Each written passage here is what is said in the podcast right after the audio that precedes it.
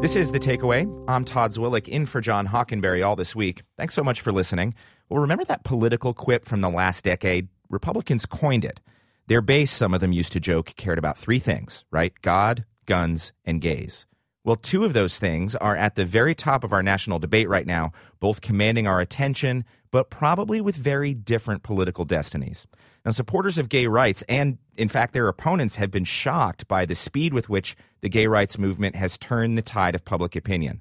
Just 50 years since gay rights was even a term, cases today and tomorrow in the Supreme Court could solidify gay rights with civil rights. Well, gun control, on the other hand, might produce an outpouring of emotions in the public, but it has made few to no gains politically in Washington, not in 20 years anyway. Later this hour, we're going to talk about why that is.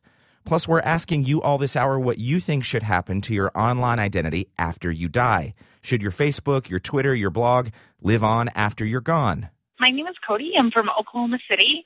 I want all of my blogs and internet stuff to stay on the internet forever. It's a form of immortality. And not all of you agree with Cody. This is Christina Fisher from Metro Detroit. Get rid of it. Make room for the next ones coming up. Call us at 8778 My Take. Tell us what you think. But we begin now with cases before the Supreme Court. Today, the court hears the first of two cases on the constitutionality of gay marriage and the federal government's ability to deny it even when states recognize it. The first case is known as Hollingsworth v. Perry. It's a challenge to California's Proposition 8. That's the voter approved state constitutional amendment that banned same sex marriage in California back in 2008. Kenji Yoshino is a constitutional law professor at New York University School of Law, and he says there are two major legal issues at stake in this case. So there's a liberty claim and an equality claim. And the liberty claim is that the Prop 8 violates same sex couples' fundamental right to marry. So that the idea there is everyone should have the freedom to marry the individual that they choose. And then the equality claim is a claim that gay people are being denied fair treatment because they're being differentially treated from opposite sex couples. So the court could rule on either of these claims or one or the other or give it a pass, I suppose. Exactly. So the template for this, you know, in the district court was Loving versus Virginia, where the court went off on both grounds and said there's both an equal protection and a liberty violation. And, and is it really analogous to the bans on interracial marriage at that time? Are, are the legal fulcrums sort of the same? That, that there's no way to defend segregated marriage and still have equal protection? So it really depends on which side of the case you ask. So you'll definitely see the lawyers for the plaintiff, the famous odd couple David Boies and Ted Olson making the argument that this is very much like Loving versus Virginia. What they're saying is marriage has always been an evolving institution. Different groups have asked for access to the right. It used to be that interracial couples were not permitted into the institution, and then they were. And now same sex couples are being asked to be introduced into the institution, and they should be allowed in as well for fundamental fairness reasons. The other side is saying, actually, no, this is categorically different from loving because interracial couples can engage in procreation internal to the union, whereas same sex couples cannot create a child between themselves. And they view marriage as being primarily about uh, protecting children, and so therefore they would distinguish Loving versus Virginia. I want to ask about potential outcomes to this case because there's been a lot of commentary on the court going too far here. The way a lot of people, even pro choice people, think the court may have gone too far in 1973 with Roe versus Wade. Now, the court here could say Proposition 8 violates gay people's constitutional right to marry, and they could say that no state has the right to outlaw. They could go that far, right? But will they? Right. What's interesting about the Roe analogy is that the last time that the court engaged in that large of a project of flipping so many states on a major social issue was Roe versus Wade in 1973.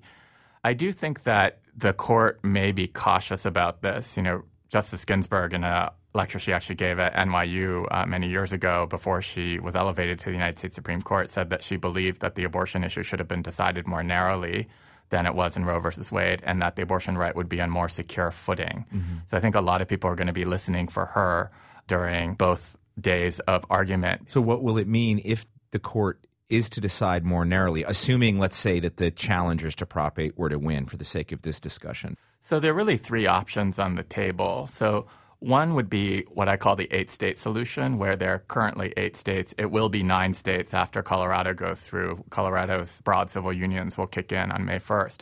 but there will be nine states, let's say, by the time this decision comes down in June, that have civil unions or domestic partnerships that give same sex couples all of the rights and benefits of marriage, withholding only the word marriage from those unions. And so the court could say, well, this is really an issue about withholding a brand because you're worried that it's going to be tarnished if it's applied to same sex couples.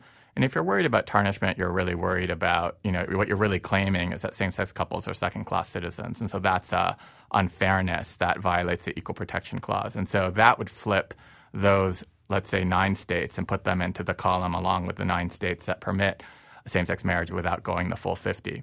There are also two options to flip only California, what I call the one state solution. One option is to say you can't give a right, as California did on May 15, 2008, through a Supreme Court, a California Supreme Court decision, and then withdraw it through an instrument like Prop 8 on the basis of animus against a particular group. And that solution would affect only California because California is the only state among the 50 that currently has given the right and then taken it away without having given it back. Obviously, it can't be a simple non retrogression principle because all the time we see people repealing laws that they've enacted. Non retrogression, no, no takebacks, in other words. Exactly. Okay. Like that in itself can't be the constitutional ground, but there has to be this additional element of the kind of takesies, backsies, mm-hmm. right? It betokens a kind of animus against a group. Okay, so now there was a second one state solution that exactly. you referred to. Yeah. So the last intermediate step that the court could take between, you know, zero and 50 is a one state solution that's purely procedural. So if you thought the last one was technical, this is even more technical. Let's do it quick. yeah. So the technical uh, thing would be you're the wrong people to bring this lawsuit. So you the, don't have standing. Exactly. Right. So the proponents of Prop 8 who are the sponsors of the ballot initiative do not have standing because the proper people to have appealed this to the Supreme Court are the governor and the attorney general of California. They have declined to appeal the district court decision. Notice what happens here, Todd, which is that if this case gets kicked on standing grounds, it gets kicked all the way back to the district court. Because if they didn't have standing to appeal to the Supreme Court, they didn't have standing, presumably, to appeal to the Ninth Circuit. And so the mm-hmm. district court opinion would stand and marriage would return, but only to California. But only to California. Now, there's another case which will be heard tomorrow on the Defense of Marriage Act. Now, basically, in those nine states, and I will add my hometown of the District of Columbia, where gay marriage is legal, right. even where gay marriage is legal, under DOMA, you can't claim any federal benefits. Now, what's interesting about DOMA is that the White House, the Solicitor General, the, the Obama administration usually defends statutes. They're not defending this one. No, they are enforcing it, but they're refusing to defend. And I want to make clear that this is very rare, but it's not unprecedented. So each of the past four presidents has declined to defend. Now, who is defending it, however, is the House of Representatives under the leadership of the Republicans, under the leadership of Speaker John Boehner. There is a legal defense fund in the House. And because the Obama administration refused to defend DOMA, the House Republicans have stepped in and decided to do it. Now, I had a chance to ask John Boehner about this the other day, and I thought it might be a nice place to play for you his response when I sort of asked him about squaring his personal beliefs that marriage was between one, one man and one woman and having the whole House under his leadership defend DOMA. Listen. Uh, DOMA was a, a law passed by the House, the Senate, and signed into law by President Clinton. In our system of government, uh, the administration doesn't get to decide what's constitutional. The Supreme Court does. And our financing of a lawsuit uh, was to make sure that the, the proper forum was used to make sure that we know what's constitutional and what isn't.